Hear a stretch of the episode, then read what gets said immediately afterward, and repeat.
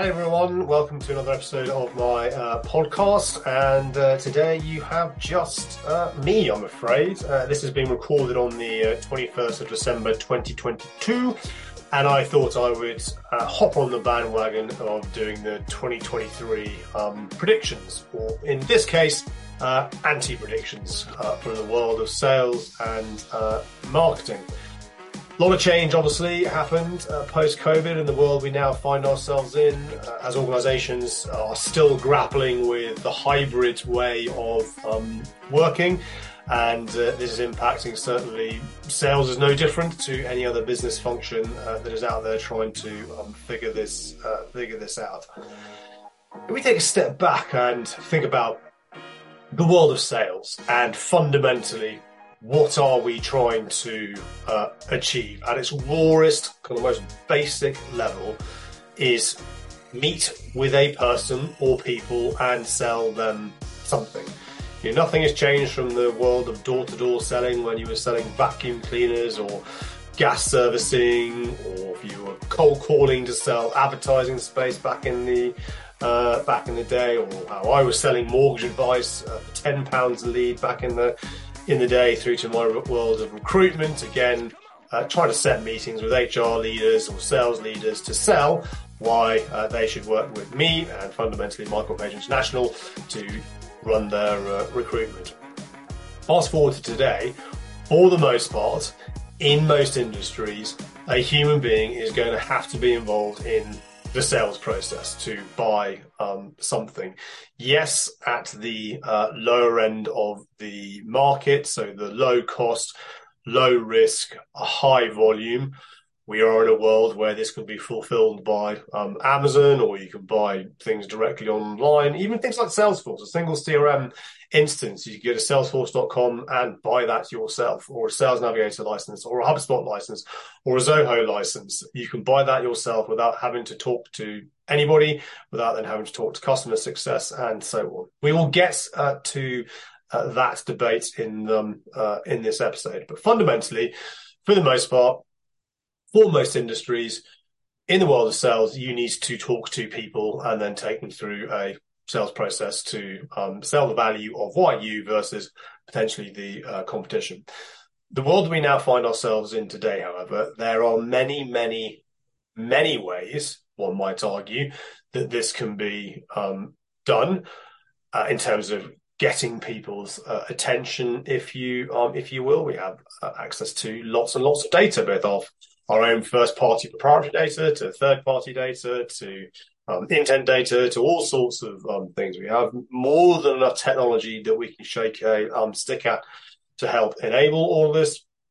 Uh, and of course, we have lots and lots of people out there telling you what is working and isn't working and so on and uh, so forth. But if we break this down to uh, what I believe to be the three main channels to start a conversation with somebody, possibly four, the phone, so the good old telephone call, uh, email, and social media. And of course, within those, there are varying um, routes to market that one can uh, one can do. So if we start with the good old telephone, I just picking up the phone and having a conversation with people. Still, lots of debate around, the, around this as to whether cold calling is dead, whether cold calling works or or not. And my view is that um, it depends on who you are as a salesperson. It depends on your uh, your skills and your abilities to to do a cold call, to execute a cold call, because cold calling is not easy. I've been there and um, uh, and done it. Uh, I believe that the industries you are cold calling into will also um, have an impact as to where you will have the uh, the success. But therein lies the challenge in terms of people saying cold calling does or doesn't um, work. If you look at some research, albeit this was a couple of years ago from uh, McKinsey, where it's how data analytics helps sales reps win uh, more deals. Uh, point three in this article is top performers favor cold calls over cold emails, and video is emerging as a top channel. Across 40,000 deals we looked at, old fashioned telephone calls were superior for getting people's initial attention. And that's the the key here is is the initial attention. Because fundamentally, if you can be talking to five, six, seven, eight, nine, ten people a day to get their attention, um, whether that then sets to a meeting, and that's fundamentally what you're trying to do, but actually having a conversation with um, someone, you're already kind of creating the start of that um, cliche brand awareness uh, journey. However, if you take that a step further and you use technologies such as um, uh, so power assisted dialers, and you have a very clearly defined target audience you want to cold call into, and you have a good, clean data set, the technology platforms, these power assisted dialers such as Connect and Sell, when set up and enabled properly with a skilled sales force that can execute cold calls effectively, can be an immensely powerful way to create awareness and start a conversation, and more importantly, set meetings with people and set meetings with people to then qualify further in however your sales processes work to then help start and kick off that sales journey in terms of um, whether they should um, work with you, use your product or um, uh, or service. So from my perspective, I actually think um, and it's ironic me saying this because I've in the you know in, in, the years gone by, I've really put my hands up there and been part of that. You know the uh, the anti cold calling brigade. Cold calling is dead. Uh, robots are going to take over SDRs uh, roles, sales development roles, and so on, which is an interesting debate when we look at some Gartner research later on. But actually, stepping out of that kind of bubble and looking into industry, speaking to people that do it and execute it uh, well, and then you get analysts such as you know the the um, the analysts, the research articles from the worlds of McKinsey's, analyzing that number of deals, 40,000 deals, where the cold call actually was the best or most favored route to start that initial awareness uh, perspective, then you can't really argue with that. And I would suggest most or the majority of sales leaders would welcome to have their reps uh, setting six or seven or eight, nine, ten, twelve, how many, you know, net new meetings per week or five per day to then move that into top of pipeline uh, com- uh, conversations.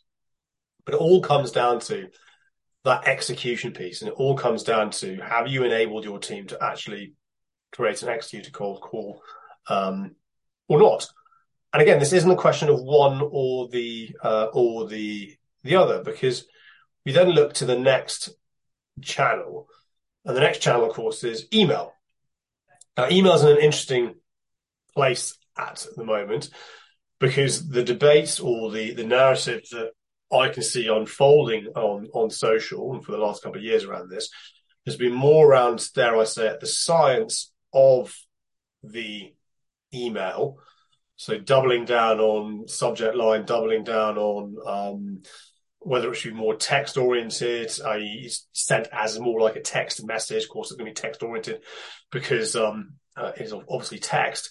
Uh, to, to, length, to content, to um, pattern interrupts, are all different types of things. Whether you should put GIFs, images, links, videos into the um, into the emails, the cadences or touches that should be set within the uh, the, the platforms that drive uh, enable this, uh, the Saleslofts and the outreaches of the um, uh, of the the world. Which you know, these organisations are raising, you know, hundreds of millions of dollars worth of investment, which is moving them to the billion dollar valuation um, uh, valuation mark. Interesting in terms of what that might uh, look like over the next couple of uh, next couple of years. But again, this isn't an and or conversation because uh, I saw actually an interesting post uh, earlier today from uh, a gentleman called Steve Elliott, who's at Korn Ferry, saying that actually cold email into the enterprise is not going to be that successful. And the reason being is even if you have the most perfectly crafted email with the perfect cadence and you've used AI to analyze it and, and write the content even, and we'll come on to generative AI um, later in the in the podcast, is that they're just not getting through. they're not getting through because the spam filters, the technologies that are put in place just won't um, uh, won't allow it. And if any of you work in the enterprise, I'm pretty sure that you will get an email every morning with you know those emails that are trapped in a uh, in a folder. Do you even bother looking at those um, those emails? So we're not even getting you know through to. So it's irrelevant whether you're sending 100, 1,000, or 100,000 emails. If they're not actually getting to their intended recipients, then of course it's not working. However, one can't deny that email does and can work when it is inserted into the sales process as part of a overall, dare I say it, multiple touch, uh, multiple touch approach. But I think from a cold email perspective, certainly within the enterprise uh, space, it is going to be interesting to see how the narrative of, the, of, these sales cadences that are purely reliant on email starts to um, play out because my guess is, and this is purely an, an, assumption, I'm by no means an expert in the world of sales engagement, engagement and writing uh, engagement emails and writing um, cadences within these uh, within these platforms. But it's fundamentally probably a cold call or a call that is then followed up with an email, which may well be more successful than necessarily just starting with a straight um, email, or it may well be call, email, and then the the third kind of uh, point of the the triangle in terms of the three routes to uh, market from a sales outreach uh, perspective is of course um, social, which is the world of social uh, social selling.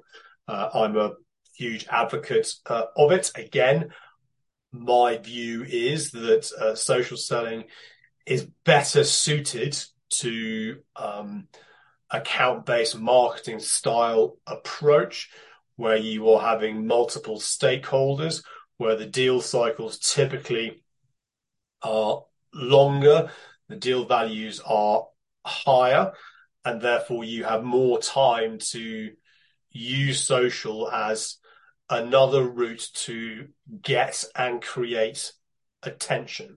So back to that McKinsey stat around the 40,000 deals and the cold call being uh, the most favored route to get that initial attention.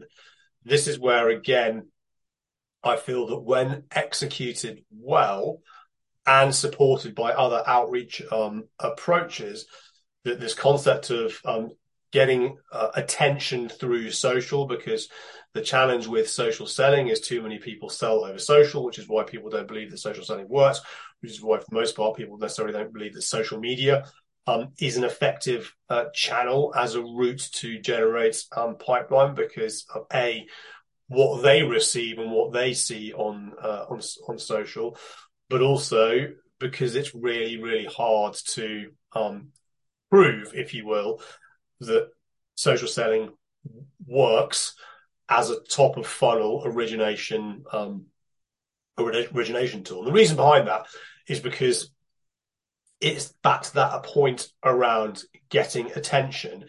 And then the sales person, business development person, lawyer, accountant, consultant, whomever, recording into a record of choice. It could be a CRM system, could be a sales engagement platform, kind of where you're recording this is is becoming less important in terms of the debate of the actual platform, but you need to be able to understand the origination of a human conversation with someone.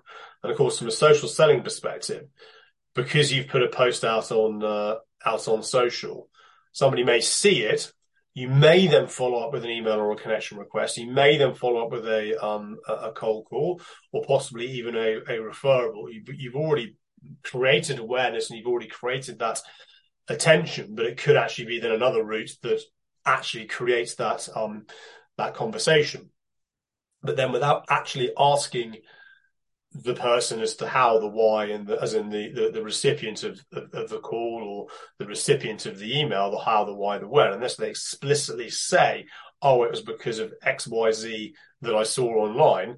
Uh, a, you know, a post that you you created or a comment that you made that I then took your call, or I then, um, assuming emails get through, I opened your email, or I then accepted your um, your connection request. Social selling is an immensely powerful top of funnel mechanism when executed correctly to drive that initial awareness and drive that initial um, conversation. But fundamentally, in in all of this for 2023, when you've got people saying this is dead, that's dead, this works, this doesn't work, you need to double down on this, you need to double down on um, uh, on that. I don't believe any of that is necessarily true because fundamentally my instinct is that actually we need to take a long hard look at the overall sales and marketing narrative and accept that these are the three primary channels to a conversation with someone.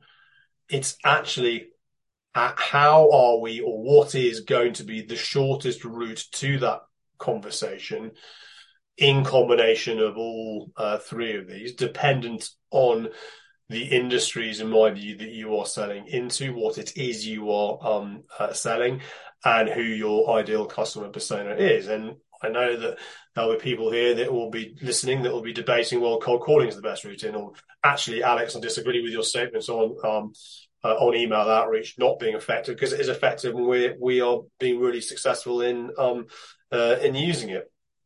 And likewise, those that use um, social selling, myself included, you know, social selling is my primary route to uh, primary route to market, but I'm not having to operate at high volume or uh, a high volume engagement to to drive the success that I need as an independent um, consultant. If you're a high volume sales rep, you cannot. I'm going to say this rely solely on social selling to to do it to drive that inbound because you just can't get you cannot get the scale. And we all know that if you choose to go down the automated route on social um, social selling with automated outreach in terms of um, connection requests, you know, the platform was doubling down on this and um, suspending accounts and suspending people indefinitely in some uh, in some cases. So the question is for, for 2023, what, what, are what are kind of the, the, the big predictions for sales over and above cold calling, uh, email outreach in whatever shape or form that might um, look like, and um, social uh, selling.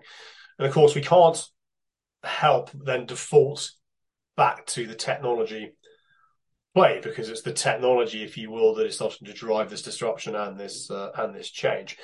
So I'm now going to refer to um, a, a, Gartner uh, piece, which was published 10th of October, uh, 2022. Uh, seven technology disruptions that will completely change uh, sales, which is a pretty bold statement to um, to make. And uh, I don't know whether they order these in, in importance, but these are the seven technology disruptions affecting sales through to 2027. So multimodality, uh, generative AI, forgive me, multimodality, generative AI, AR, so augmented reality and VR, um, virtual reality, emotion AI, digital twin of the customer, digital humans, uh, machine uh, customers. So some some ones in there which I think are interesting. So generative AI. Um, the last couple of weeks, obviously, OpenAI, ChatGPT has you know gone to the uh, the masses. We'll come to that in a second. Um, AR, VR, you know, that's been talked about, of course. You know, Meta and all surrounding uh, concepts around that. Emotion AI is interesting because we're already starting to see sentiment technology um, baked into some of the platforms that I've uh, mentioned. Digital twin of the customer, digital humans, and machine customers is an interesting one as um, uh, interesting one as well. But if we just zip through these uh, quickly, so please, you know, bear with me. I'm going to be reading verbatim from the uh, from the post on this. So multimodality by 2030, even though the, the graphic is by 27, uh, sellers will only manually enter information into applications if they so choose. The days of begging sales to enter data is over. Multimodality provides multiple methods for sellers to log activities other than entering them through a keyboard into a CRM. These technologies all interface with CRM technology and encourage frontline sellers to capture CRM data. For example, sellers could tap their phone, call, or even chat with the CRM while an AI bot takes down their inputs and fills in the required information. I mean, this is nothing really new because this technology already uh, exists in terms of um, voice to text uh, recognition. You can already create your notes into um, notes onto uh, onto CRM. Uh, you've already got um, sales calls, sales call recording technology, which is recording sales calls and then doing really interesting things with um, with all of that um, data. So this multimodality piece as a prediction versus an anti-prediction, my take is it's already happening. It's just how it is actually being put into the overall process, how it's being used, but more importantly, how sellers are being coached as to how this is going to um, help them. If we refer back to the way that it is worded of the days of begging sales to enter data is um, over. The fact that perceptions we have to beg salespeople to do it kind of shows how little value they put into the input of data into a CRM system, which is a whole different question of the what's in it for me and why should I um, uh, why should I uh, do this? The generative AI piece is an interesting um, one. I want to come back to that. A mix of augmented and virtual realities. So, um, you know, they're saying by 2025, 80% of all interactions will occur in digital channels. I would argue that's already happening to um, today. The metaverse, I think you can't really, I don't really see that as entering B2B anytime um, soon in terms of being part of a sales process, if I'm honest. I mean, you could just hop on a Zoom's call or a Teams call or actually have in person. I don't really see why you need to get somebody to do this in um, uh, VR uh, unless you're selling VR. Then, of course, it would make sense for you to want to run a meeting in um, uh, VR. Again, AR, I believe, is an interesting one. I'm not an expert in, in AR in any shape or uh, But again, I think it'd be interesting to how you might work with like marketing to think about how you might use QR codes and AR in your marketing materials to maybe make your top of funnel content more engaging, uh, stand out from the um, the uh, the competition. But you know, as an anti prediction, if you if you will, I mean, already one could argue pretty much all of our interactions occurring in digital channels, apart from the fact when they're not, which is when you're actually having an in-person um, conversation. As I said, the whole concept of metaverse and VR, I don't believe will be in B2B sales anytime soon. Um, AR, I think, is more of a marketing uh, is more of a marketing related um, angle to uh, all of um, uh, all of that. However, caveat in terms of the VR piece, that may have a play in enablement and coaching, but that's more of an internal engagement tool organizationally rather than an external uh, engagement um, engagement tool. Emotion AI is an in, is an interesting one. So by 2025, AI identification of emotions will influence 30% of messaging a buyer receives. Again, a bold statement to say that's going to happen inside two years.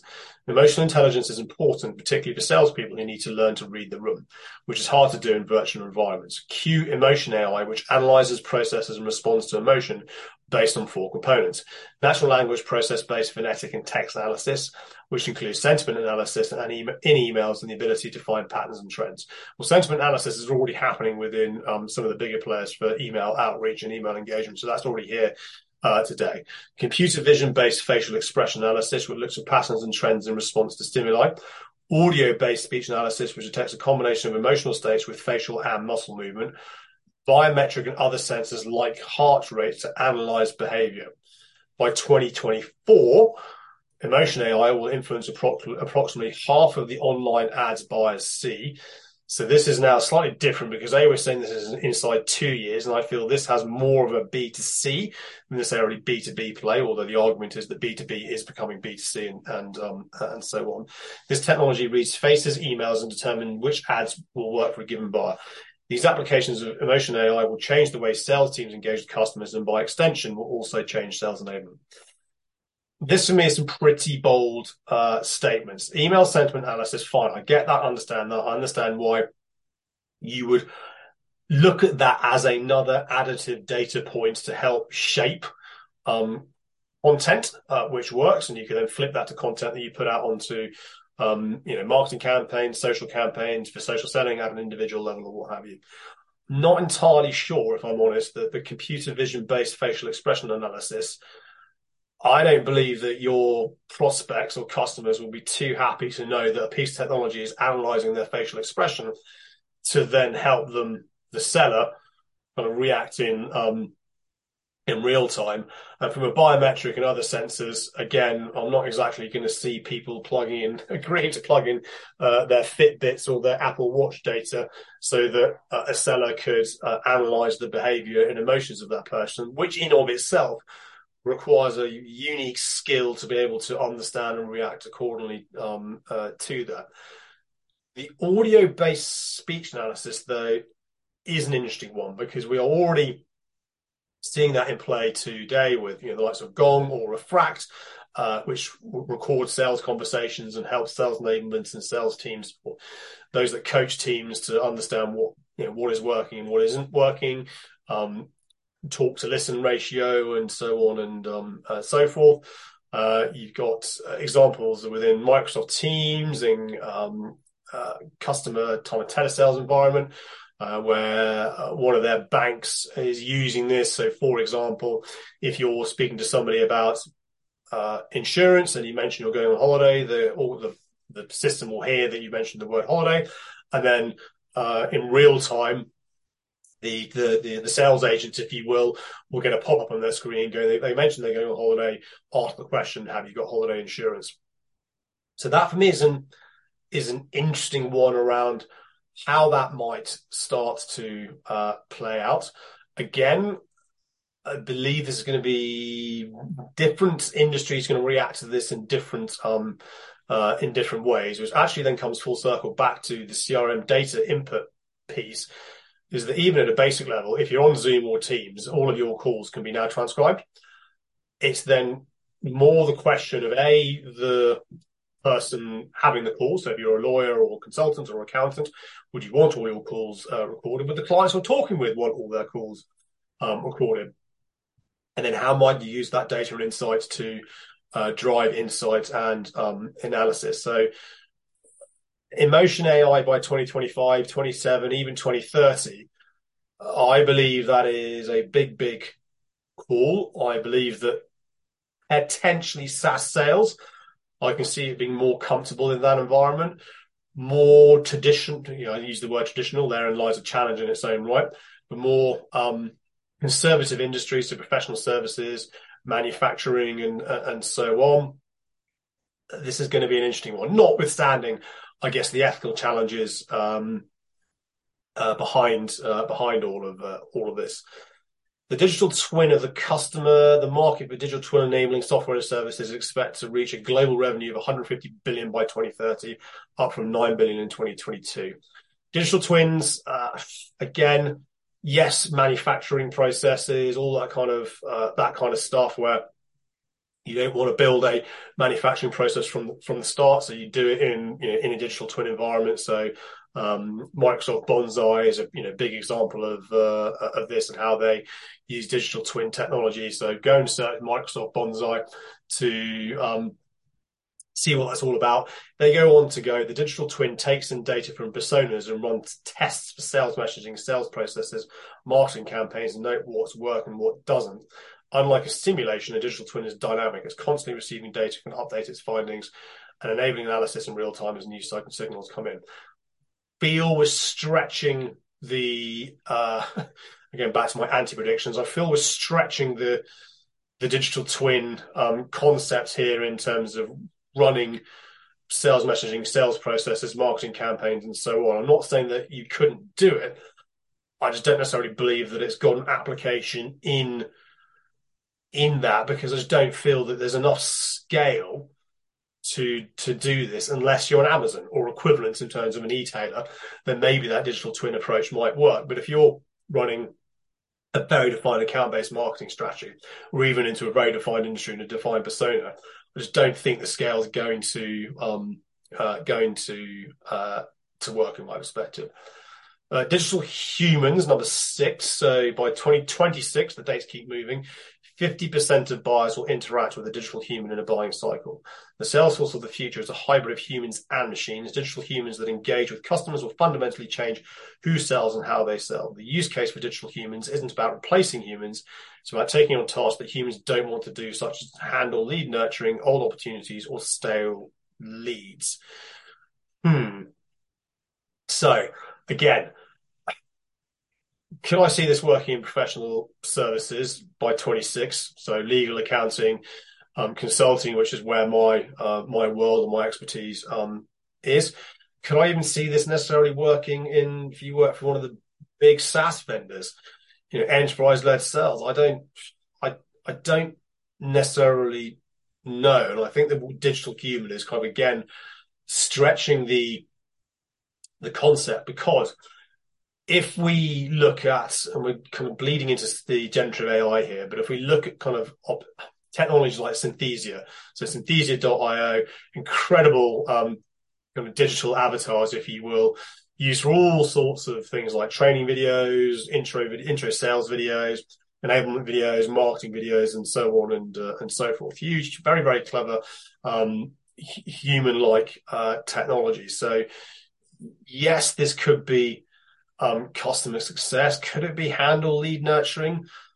I don't I don't know. Old opportunities or stale leads. Again, I don't know. I don't believe that if I was a, you know an old opportunity that gone out of date, I prefer to have a phone call from a, a conversation maybe versus I guess the route would be create a a video which then has to, you know has to be sent by by email um, or maybe through um, through social. Of course, we touched on those two channels in terms of success rates or, or, or not, as the case may um, uh, may be. So again, I think it's around how do you, where is the right place to insert this this technology in the entire engagement sales process, if you um, if you will. So again, for my anti prediction, not entirely sure we're there in the way that necessarily it's seen um, seen here. And then we got this the, the final piece before I go back to generative generative AI because I really do, do believe that's very interesting in the in the sales perspective. CEOs and CIO CEOs and CIOs believe that by 2030, one fifth of their total revenue might come from machine customers. Your new target market is machines. Machine customers are non-human economic actors that obtain goods or services in exchange for payments. They constitute a buyer and a big one. Already happening today. Financial services products use AI to help consumers negotiate bank fees and get their refunds automatically.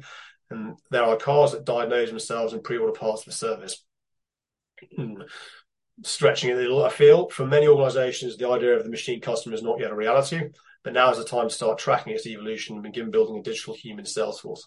Sales will have to adapt to machines which are logical, reliable, and valuable. Can't necessarily argue with uh, with that, although logical only depends on what data they're working from and the program and the algorithms that they are given to work on a logic basis. When machine customers become a more tangible part of the buy mix, sales organizations will need to plan for the ensuing enablement uh, issues. Again, bold statement, you know, 2030, you know, in in, in organisational terms, is not too far uh, not too far away at all. Uh, I, I, believe it will be again industry specific. So it's given kind of financial services, it's given kind of cars that are diagnosing themselves. So yes, maybe this is going to be more prevalent in the in the high volume, low risk uh, types of the sales uh, environment where you don't necessarily need to engage with a um, a human, and we we prefer the self serve route versus necessarily talking to a human being because we just you know we kind of know what we want. We want it quick. We want it now, and we just want to get on get on with it. As you start to move up the the complexity of a sales process of a product or service that's been sold, the value it that, that it is becoming. My sense is this is going to be less relevant it could be more around back to my earlier point is how does this get then inserted into the overall um, sales and marketing uh, marketing process. If we then come back to the generative uh, AI piece, this for me is going to be an interesting one into 23 and uh, beyond. So generative AI is nothing, nothing really new. It's Chat GPT 3 uh, from, uh, or rather Chat GPT, forgive me, from OpenAI that has kind of brought this to the masses and kind of brought it to um, the fore. Jasper AI has been around um, for a while, raised a bunch of cash, given it a billion dollar valuation recently, and does this, does this in different ways, and is designed to help from content creation across all different sides of um, uh, sides of things. Canva, um, brilliant marketing uh, kind of creation tool. That's a fair way to describe it. Or content creation tool has launched their text to um, image uh, service uh, recently, but. Just take a step back before we get into it. Generative AI by 2025, 30% of outbound messages from large organizations will be synthetically generated. Content is increasingly important for sales, considering customers expect hyper-relevant and personalized experiences, and it's hard for sellers to keep up. With generative AI, sales teams will never have to beg for content again. Generative AI produces content like images, videos, emails, presentations, data sheets, typically created by humans, and does so without direct human bias through either an augmented or automated um, approach. I'm not entirely sure on the direct human bias, but we'll come to that. Augmented leverages existing creative workflows collaborative with humans, automated like a factory producing content.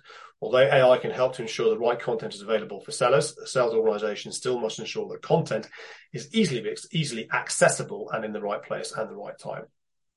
So if we go back to the, the, the three kind of channels, which I believe will remain true for a while, to create attention, create attention and create conversation, which is the phone call, uh, the email and um, social media.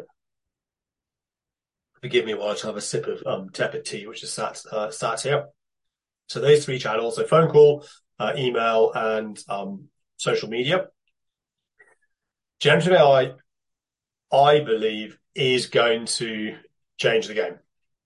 So I've been tinkering with Jasper. I've been tinkering with um, uh, OpenAI Chat GPT. Uh, I've been using a product called Lately.ai uh, from my social media um, uh, creation in terms of how that works to repurpose content I've already created, be it written, audio, or uh, video, to turn into uh, more engaging content. What's interesting with the generative AI piece, if you haven't gone to ChatGPT and played around with OpenAI and set up an account for free, I highly recommend that you do. It is fascinating what it can uh, create. The human bias piece, I think, is is interesting because there is debate around the fact that the chat the chat GPT data is only um, as good as the data that it's the content that is consuming. Uh, and some experts in the space are saying that actually you should go and play, which is again another OpenAI product. You should go and sign up for their playground uh, product within uh, OpenAI, which looks at real-time data on the um, on the web. But by the by, ChatGPT has, has has gone to the the masses, got the press's uh, attention, and this for me is where I believe there's going to be some interesting developments because because actually what it comes down to, and this is no different to sales in its basic form, are the prompts or the questions that you ask of this technology, the better the prompt or the better the question, the better the question is designed, the better the, the content that is then generated, which then could be used to create a call script, for example, or could be used to create an email uh, campaign, or could be used to create a social media campaign to support your social selling. And uh, by that, I mean on the social media side, you could say, write me 10 tweets about uh, the five challenges that CFOs are facing in the retail sector. And it will write those tweets. You could ask it to write you a call script, uh, selling to CMOs in the financial services uh, sector, and it will write that call script. You could ask it to summarize the, I've seen these videos on TikTok. You could ask it to summarize the uh, call earnings. It was, I think, the Netflix call earnings was put into um, Chat GPT, and the person asked them, "Can you summarize this in um, ten bullet points?" And it did it. So this then means if you are managing enterprise accounts and it's going to be a much quicker, more efficient way to get 70 to 80% of the knowledge that you need to have at your fingertips versus necessarily trawling through um, multiple kind of Google pages. And this is why there is this debate that will this type of technology eventually replace um, search. I think it certainly will be additive to um, search and augment search. So I feel that as sales leaders and marketing leaders, I do believe that we need to be paying a lot of attention um, to generative AI and where this may uh, may take us. The text to image stuff is pretty cool that I'm playing around with in Canva. So you literally say, um, I want an image of a robot on a mountain in uh, an alien background type sort of thing, and it will create that. Or I want an image of Father Christmas sitting on a reindeer, or I want an image of a um, person working on a document, or whatever it is. Again, it comes back to the prompt and asking really good or prompting really good questions will then get the results that you um, that you need. This, however, uh, does open up a whole conversation. I was just only on a phone call with a lawyer early today around this because um, they're looking at them um, themselves, a law firm that I'm working with, around what are the ethics behind this. So, do would we have to declare that our social media posts are actually written by a AI? Would we have to declare this email campaign is actually 100% created by um, uh, AI?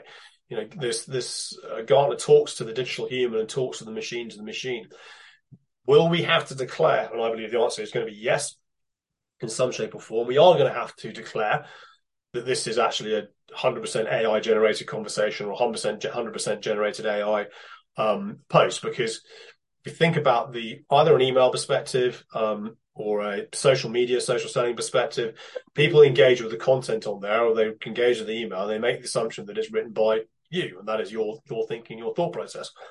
And if all you've done is just put a simple prompt in and it's generated all of this, then could that be construed as uh, mis- misleading? And I think there's a yes and a no debate uh, around that. But from my perspective, this this whole generative AI piece is is going to be very very interesting into where that this takes us in the next 12 to 18 months because genuinely if a salesperson wants to engage in social selling, they don't actually have to go to marketing and ask for help on their content because you can genuinely say, write me 10 social media posts for LinkedIn, written in the voice of Seth Godin or Gary Vee or whoever you want to you know, sound like, or create this email that will talk to Gen Z. Um, and it will then write this content in a way that talks to that, um, uh, to that person. So predictions moving forward from my perspective, yeah, I think cold calling is going to stay around. You know, that you can't. The phone is never going to go away. The way that we interact with phones may be different in terms of that uh, that shape or form. Email is is here to stay. I think sales leaders need to reevaluate how it is um, uh, it is being is being used. And of course, um, if you're not baking social into your top of funnel attention generation creation side of things from a set from a sales perspective, then we may as well. You know, you're missing out on a huge, huge opportunity to be additive to your to your already um, your pipeline that you're already generating and um, uh, creating. Forgive me, another sip of my tepid tea here. However, if we look at kind of where where we can be today, if you had no legacy challenges um, uh, at all, and you uh, had a um, brilliant CRM system or sales engagement um, uh, platform. So it's a, a, record of choice, a, a system which um, holds all the data around your uh, your contacts and the activities that are um, happening. If you then layer on top of that relationship uh, capital analysis, so if you layer on a Microsoft Sales um, Insights or the Salesforce equivalent, or a um, Introhive uh, Ebsta, Introhive or Ebsta. Those are the four platforms kind of Spring's choice, which then analyze your relationship analytics and who genuinely genuinely knows um, uh, knows who. So now you can identify the quickest route to a potential referral uh, conversation with someone. If you then layer that with a Sales Navigator platform synced into your CRM system, so not only do you know the who knows who in terms of today, but you use Sales Navigator and their deep sales approach to understand uh, where are the people that we want to get to know and what is the shortest route to a conversation um, with them. You might then want to layer um, intent data on top of your marketing data to start to get some insight around where people are in the funnel and who you should be um, in, in, uh, engaging with. So an interesting angle on that, you could be doing this today. You don't even need to invest in intent data. Go to your marketing teams and go, I want to understand at an organizational level over the last month what marketing activity has happened. Web based, email based, um, open rates, unsubscribes, downloads, sign-ups, all of the thing. Not at an individual level, but at you know a uh, an organizational level. And if you're seeing a big spike in activity from one organization, that would suggest there is something going on. And then if you have the ability to analyze your relationship capital either through the technologies I just um, described or through Sales Navigator or through both, then you've got a brilliant route into um, generate that um, that uh, conversation. You could then have brilliant uh, content out there for awareness creation and um, uh, and so on, which is then either you're doing that through email, you're doing that through paid, you're doing that through social selling uh, activities. However, if what you are doing, if the if the the mindset hasn't been changed and the behaviors haven't been changed. You can have all these, even these perfect technologies that, you know, Gartner are predicting that are, they're going to come through. If you haven't shifted that mindset or challenged that behavioral process to um, think differently, all these predictions, all this stuff is all for um, for nothing. And it was a post from Tom Goodwin, who um, I follow. I think he's uh, brilliant. I really enjoy his content. Um, uh, I read his most recent um, uh, most recent book as well. Highly recommend it. Digital Darwinism.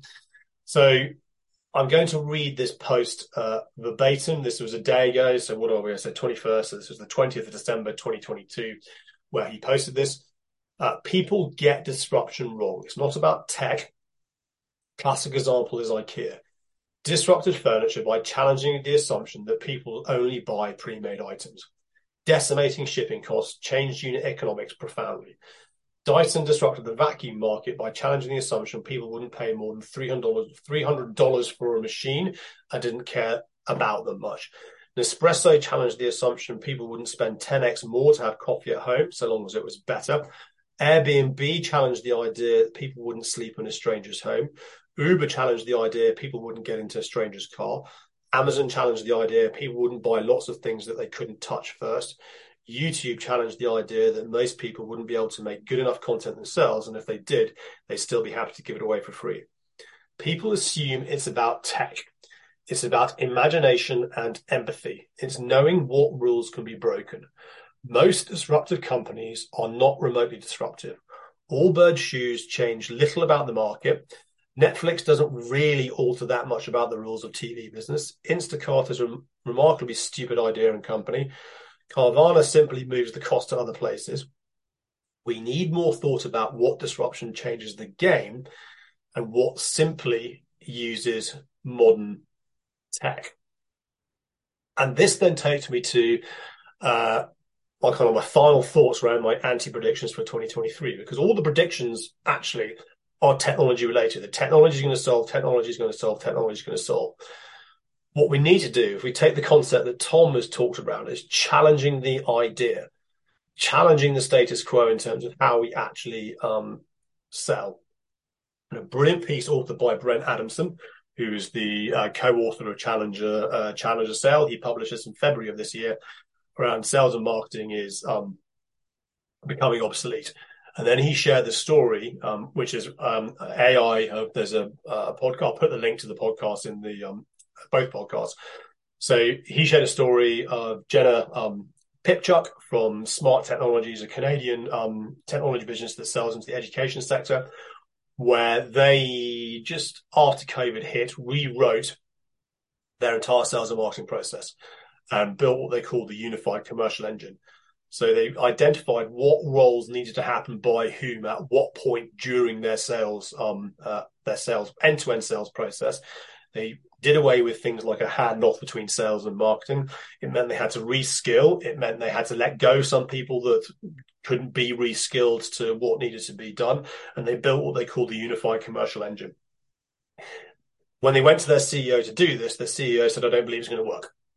But if you believe it's going to work, then and you trust each other to do it, then I trust you to do it because that's what I'm paying you to to do, and it works and it's been extraordinarily unsuccessful. So I then recorded a podcast with Jenna, talk about how she and her um her colleague um uh, Jeff Jeff Lowe, no relation to me, did this. I also recorded a podcast with Brent to talk through the broader thinking around um around all of this. So if you want to go into 2023 and beyond and really start to challenge and really start to be different, you need to actually start challenging assumptions and ideas of what you believe to be um, true. And some some things around this, not only learning from what Jenna did at Smart uh, Technology in terms of building the unified commercial engine, I believe one of the biggest fundamental challenges we have in the world of sales, sales more more broadly, I'm talking broad brushstroke here, is incentives. And driving this quarter on quarter incentive just drives the behaviors that we don't want, which then actually also means that we're not using the technology in a way that probably could be worked more efficiently if you're trying to drive that quarter on um, quarter on quarter. So here's a challenge of some sales leaders out there. Uh, why don't you go to your sales teams and ask uh, those that um, want to stay on commission and those that don't want to stay on commission, and do an A/B test and work with your finance team and figure out over the last three years what's been the average kind of comp uh, across uh, across those that have been either hitting quota or not quite not quite hitting quota. And why don't you guarantee that's them? Why don't you, why don't you guarantee this over 12 months? And of course, you'll have high performers who are smashing it out the park and will want the, the, the kickers on their sales commission. But why don't you say to those individuals, fine, we're going to guarantee this. We're going to take away commission structure. We're going to take away quarter on quarter um, results, CRO. Um, I'm going to challenge the FD and say, you know what, we're going to do our numbers. I mean, 12 months, we're going to do it. We'll get to that number that you need to get to by um, 12 months' time and see what happens. Think about your end to end process. Think about actually, we've got some really good cold callers. So let's point to cold calling. We've got some really good people who are on the social media side of thing. So let's point to that. We've actually got some good people who are seeing great success from an email perspective. So let's point to that. Let's put them into a um, a pod or using Jenna's term, a unified commercial engine and let them just go to market. Let them go to market in a way they believe works and how they are seeing um, success, rather than necessarily a forcing these new technologies on uh, onto people where it may not be um, uh, relevant, but also forcing our perceived truths of what we knew worked five years ago, ten years ago, fifteen years ago, which evidently, if we are to believe all the narrative out there around sales not hitting numbers and lots of layoffs happening and the mental health within salespeople and so on and so forth. And this is back to Tom's point. People assume it's about tech. Don't get swayed into the sexy technology. Yes, there is technology out there, which in my view, you need to have, but it's then around, is that technology being enabled in a way that's going to make your sales teams successful? But it all comes down to one single point of truth as your customers and your clients. Without them, we are nothing. Without our customers um, repeatedly staying with us, repeatedly renewing with us, we are nothing. So why don't you go and have a conversation with them? Why don't you go and talk to them and find out why did you buy from us? What's working? What isn't working? What are you seeing from the competition that's working and that isn't working? If we could do something differently, go and actually have a human conversation. Pick up the phone to your top 10, top 30, top 100 best customers out there. Ask what's working go speak to all the people that um, didn't renew with you in the last six months. Why did you not renew? What could we have done differently? Why? What, what, what did you replace us with, if uh, anything? How's that working out for you? Go and talk to the people that fundamentally buy what you do.